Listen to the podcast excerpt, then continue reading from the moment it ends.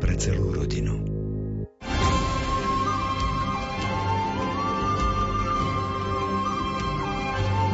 Redemptor hominis, vykupiteľ človeka. To je názov encykliky svätého otca Jána Pavla II., ktorú si aktuálne čítame a ku ktorej počúvaniu vás práve pozývame. Pohodu pri rádiách vám prajú autory relácie Miroslav Kolbašský, Anton Fabián, Jaroslav Fabián a Martin Ďurčo.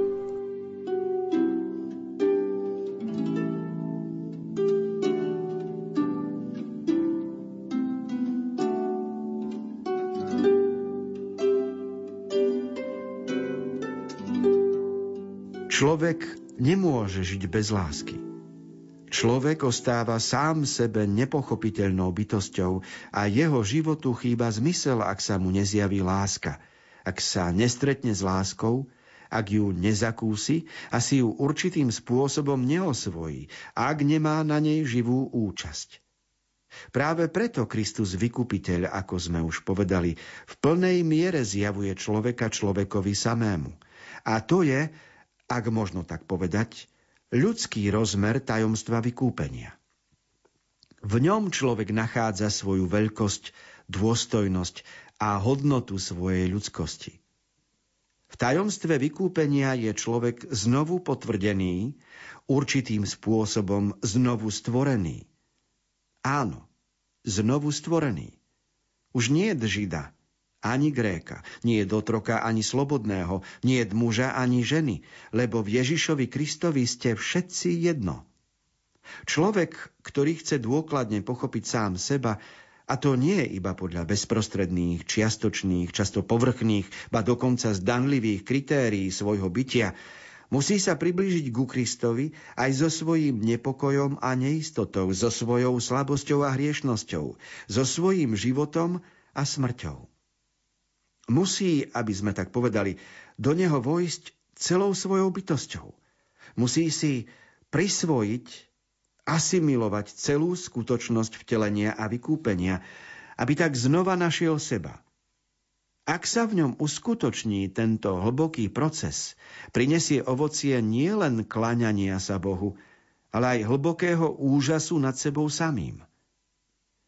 Akú veľkú cenu musí mať človek v očiach stvoriteľa, keď si zaslúžil takého vznešeného vykupiteľa, keď Boh dal svojho jednorodeného syna, aby človek nezahynul, ale aby mal život večný. Tento hlboký úžas nad hodnotou a dôstojnosťou človeka sa volá evanielium, čiže radostná zväzť. A nazýva sa aj kresťanstvom. Tento úžas oprávňuje poslanie cirkvy vo svete, a to aj, ba a zdá ešte viac, v súčasnom svete. Tento úžas a zároveň aj presvedčenie a istota, ktorá vo svojich najhlbších koreňoch je istotou viery, no skrytým a tajomným spôsobom oživuje všetky zložky ozajstnej ľudkosti, je úzko spätý s Kristom. On tiež určuje Kristovo miesto a, ak sa možno tak vyjadriť, jeho zvláštne občianske právo v dejinách človeka a ľudstva. Církev, ktorá neprestajne rozíma o celom tajomstve Krista, vie s plnou istotou viery, že vykúpenie skrze kríž dalo človekovi znova a navždy jeho dôstojnosť a zmysel jeho existencie na tomto svete. Zmysel, ktorý v značnej miere stratil následkom hriechu. Preto sa vykúpenie uskutočnilo veľkonočným tajomstvom, ktoré cez kríž a smrť vedie k zmrtvých vstaniu.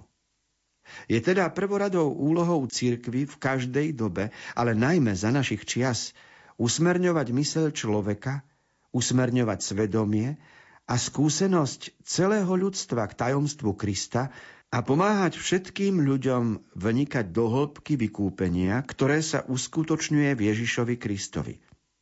Tým sa však dotýkame najvnútornejšej oblasti človeka. Ľudských srdc, ľudských svedomí a ľudských osudov.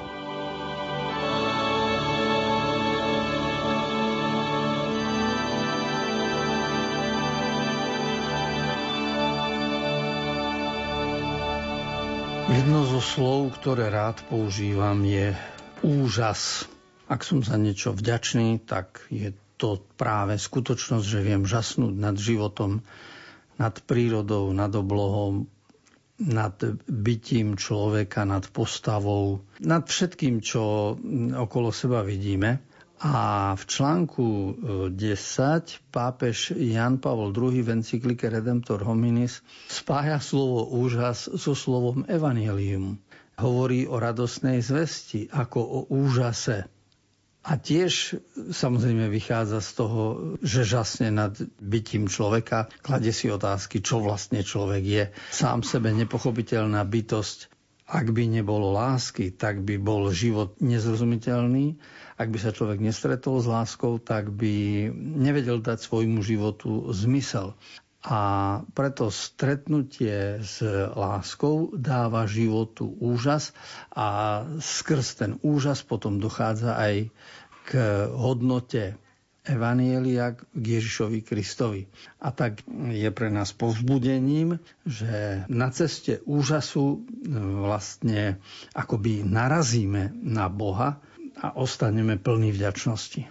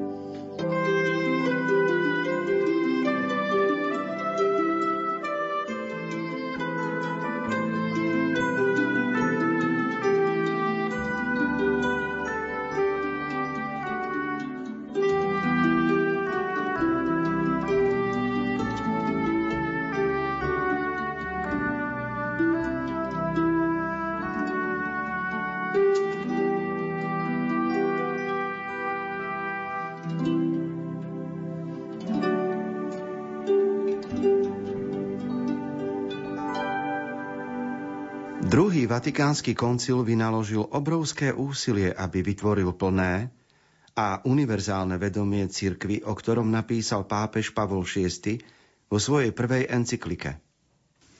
Toto vedomie, alebo skôr seba uvedomenie cirkvy, sa vytvára v dialógu, ktorý prv než by sa stal rozhovorom, musí obrátiť svoju pozornosť na druhého. To jest na toho, s kým chceme hovoriť. Druhý vatikánsky koncil dal základný podnet na vytváranie sebavedomia cirkvy tým, že nám tak primerane a odborne umožnil pozerať na celý svet ako na mapu rozličných náboženstiev. Zároveň ukázal, ako sa na túto mapu rozličných náboženstiev sveta ukladá akoby vo vrstvách, nikdy predtým nepoznaných a príznačných pre naše dni, Jav ateizmu vo svojich rozličných formách, predovšetkým ateizmu programovaného, organizovaného, začleneného do politického systému.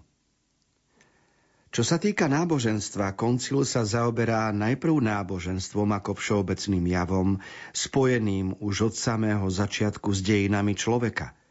Potom hovorí o nekresťanských náboženstvách a napokon o kresťanstve – Dokument, ktorý koncil venoval nekresťanským náboženstvám, je plný hlbokej úcty najmä k veľkým duchovným hodnotám, bá k prvenstvu toho, čo je duchovné a čo v živote ľudstva nachádza svoj výraz v náboženstve a v mravnom živote a má vplyv na celú kultúru. Cirkevní otcovia správne videli v rozličných náboženstvách akoby odrazy jedinej pravdy, semená slova – ktoré svedčia o tom, že hoci rozličnými cestami, ale predsa akoby tým istým smerom sa uberá tá najhlbšia túžba ľudského ducha, ktorá sa prejavuje v hľadaní Boha a zároveň práve týmto zameraním na Boha, v hľadaní plného rozmeru ľudskosti, plného zmyslu ľudského života. Koncil venoval osobitnú pozornosť židovskému náboženstvu a pripomenul veľké duchovné dedičstvo, ktoré je spoločné kresťanom a židom. Vyjadril tiež svoju úctu k vyznávačom islamu, ktorých viera sa rada odvoláva na Abraháma. Vďaka tejto otvorenosti, ktorá je dielom druhého Vatikánskeho koncilu, Církev a všetci kresťania si mohli ešte plnšie uvedomiť tajomstvo Krista. Je to tajomstvo od vekov a pokolení skryté v Bohu, aby bolo zjavené v čase, a to v človekovi Ježišovi Kristovi, a aby sa bez prestania zjavovalo v každom čase. Kristovi a skrze Krista sa Boh plne zjavil ľudstvu a najviac sa k nemu priblížil. Súčasne však v Kristovi a skrze Krista človek nadobudol plné vedomie svojej dôstojnosti, svojho povznesenia a transcendentnej hodnoty svojej ľudskosti a zmysel svojho jestvovania.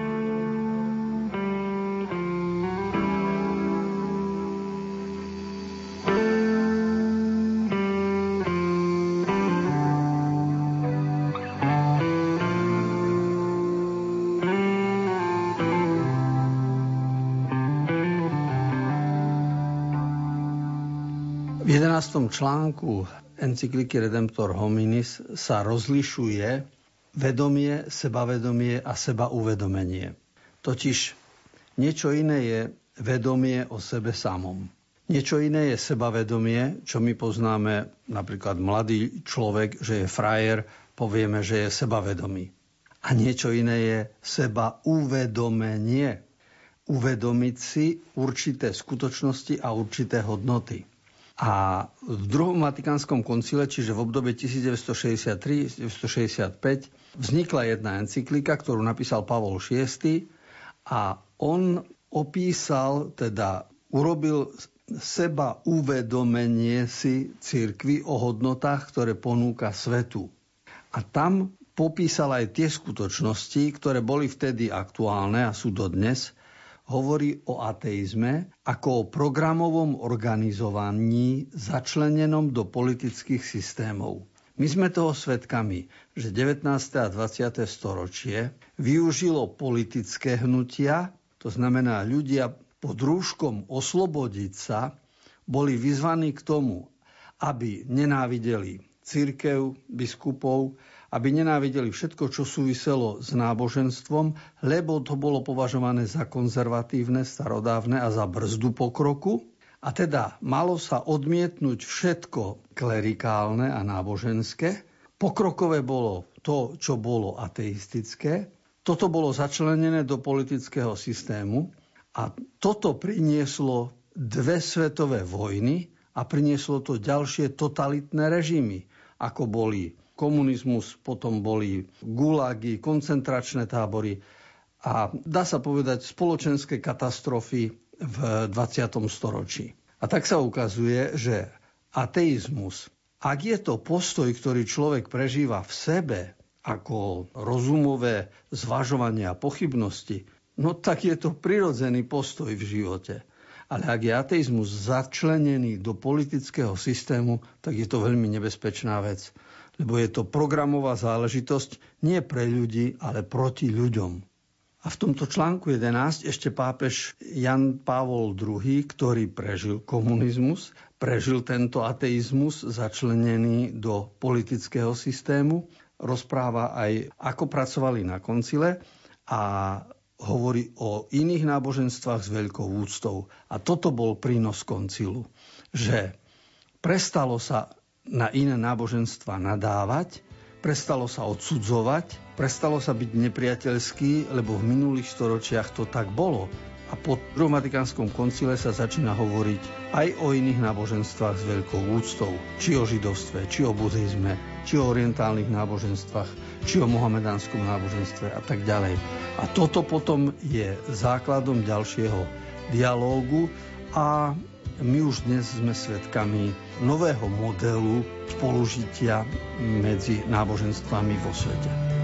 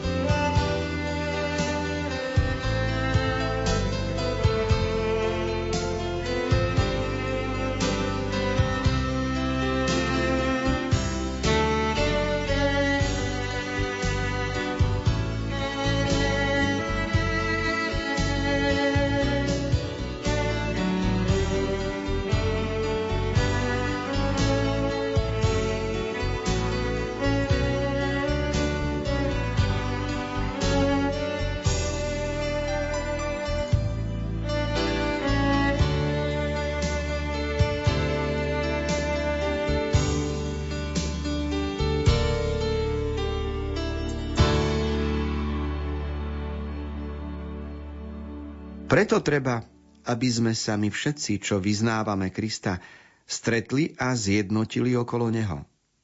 Toto zjednotenie v rozličných oblastiach života, tradície, štruktúra disciplinárnych predpisov jednotlivých cirkví alebo cirkevných spoločenstiev sa nemôže dosiahnuť bez dôkladnej práce, zameranej na vzájomné poznanie a na odstraňovanie prekážok na ceste k dokonalej jednote.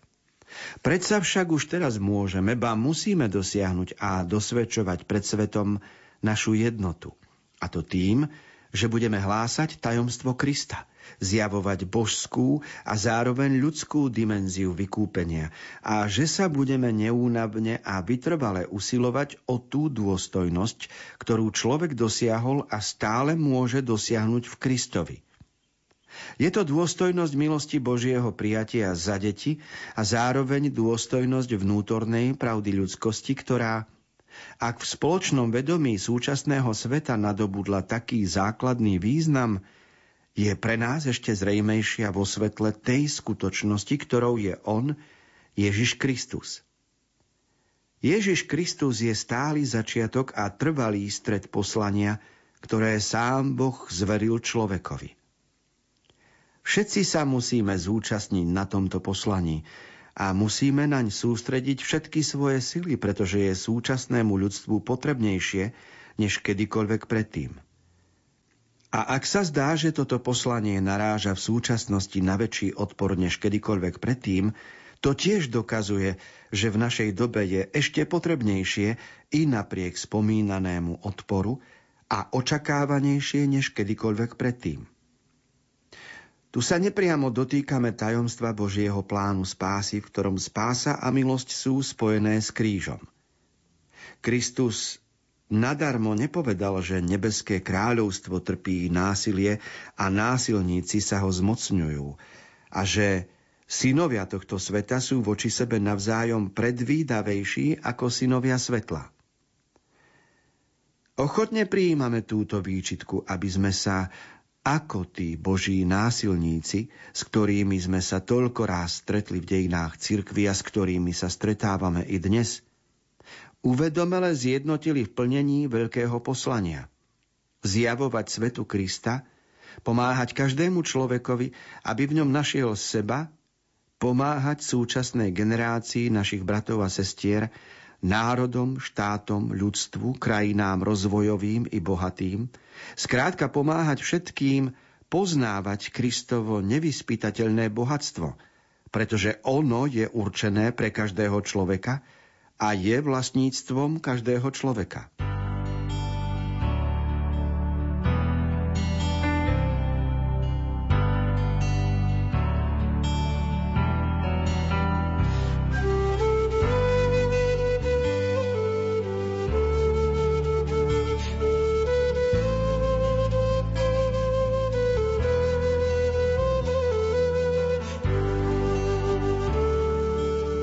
Časť 11. článku encykliky Redemptor Hominis hovorí o nás kresťanoch, teda už nie aj o iných náboženstvách, ale o, o tom, ako prezentovať nás, kresťanov, iným v tomto svete.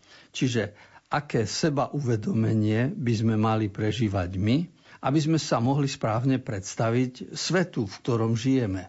Predovšetkým si musíme byť vedomi dôstojnosti, ktorú máme. Jednak tým, že sme Bohom stvorení a chcení, aby sme mali bytie v tomto svete. A po druhé, naša dôstojnosť pochádza z toho, že máme poznanie o Ježišovi Kristovi. A Ježiš Kristus je Božie poslanie v tomto svete. To znamená, že láska Boha vyžaruje do tohto sveta a táto Božia láska je koncentrovaná v osobe Ježiša Krista.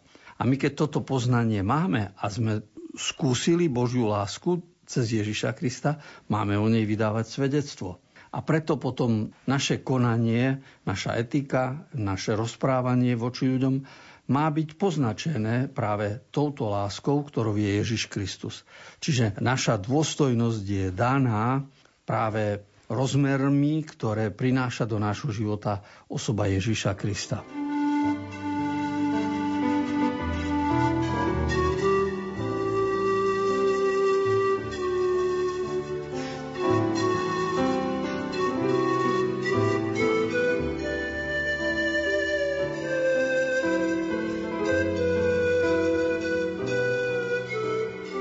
Zjednotený v tomto poslaní, o ktorom rozhoduje predovšetkým sám Kristus, všetci kresťania majú hľadať to, čo ich už spája, a to ešte prv, než sa uskutoční ich úplná jednota.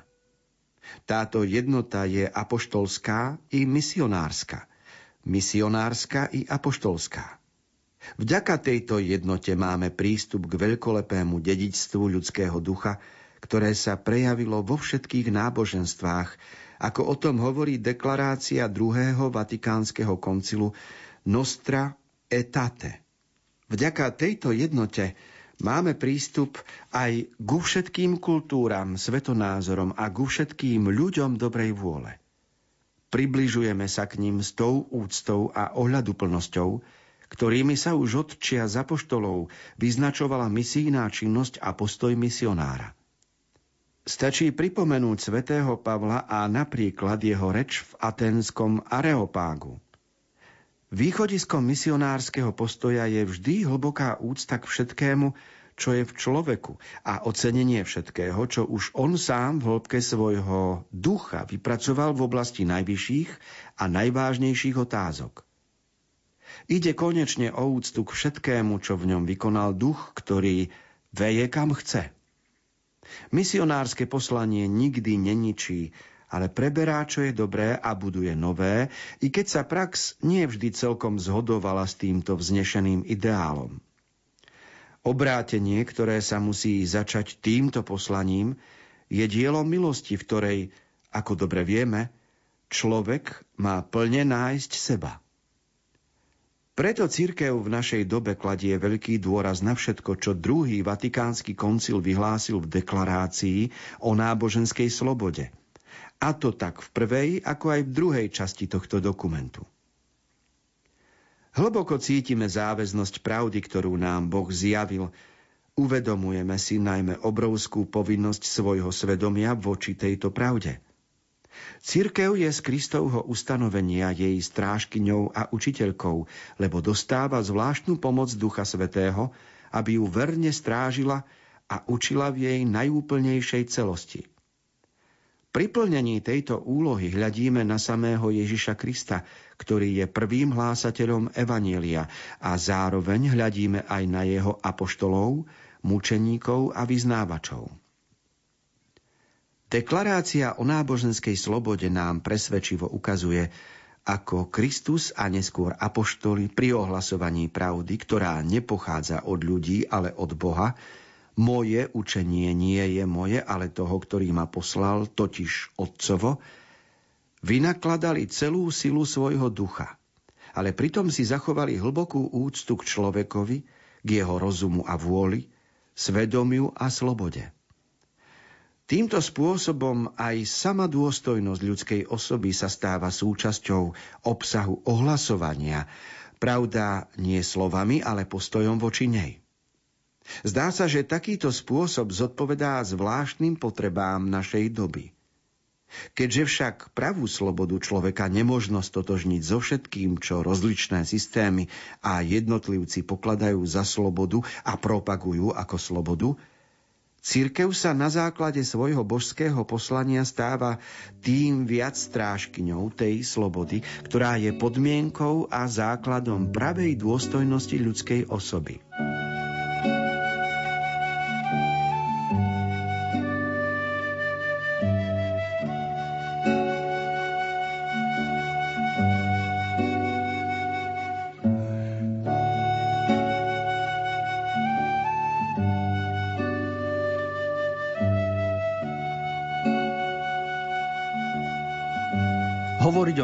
Misionárskej činnosti nie je jednoduché preto, lebo mnohokrát sa to zmiešava s propagandou a s manipuláciou druhých ľudí.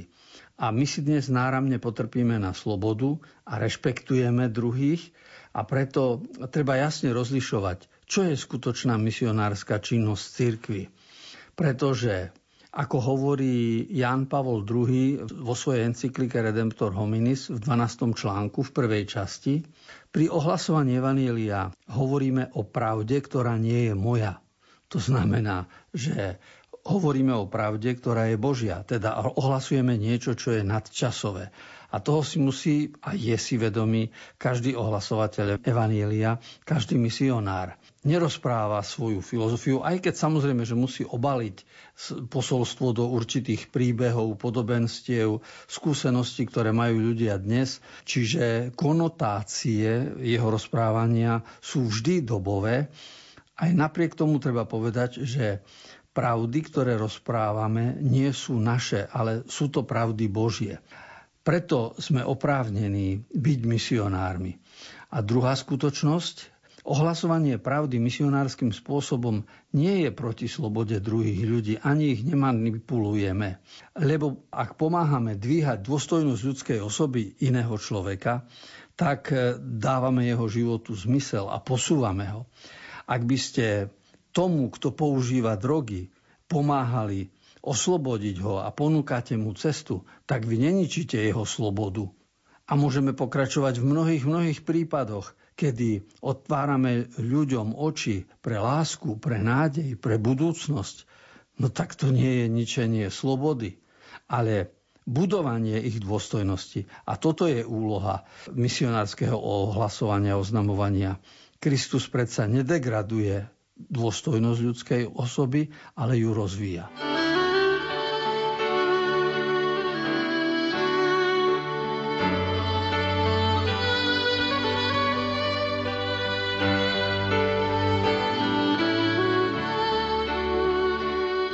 Relácia Výber z pápežských encyklík sa dnes končí. Čítali sme a komentovali encyklíku Redemptor hominis, vykupiteľ človeka, ktorú napísal svätý otec Ján Pavol II na začiatku svojho pontifikátu. Túto, ako aj predchádzajúce časti relácie, nájdete na internetovej stránke Rádia Lumen. V premiére sa budeme počuť opäť o týždeň v obvyklom čase. Text encyklíky pre vás načítal Miroslav Kolbašský, Komentáre k textom si pripravil duchovný otec Anton Fabián techniky vám príjemný deň prajú Jaroslav Fabián a Martin Ďurčo.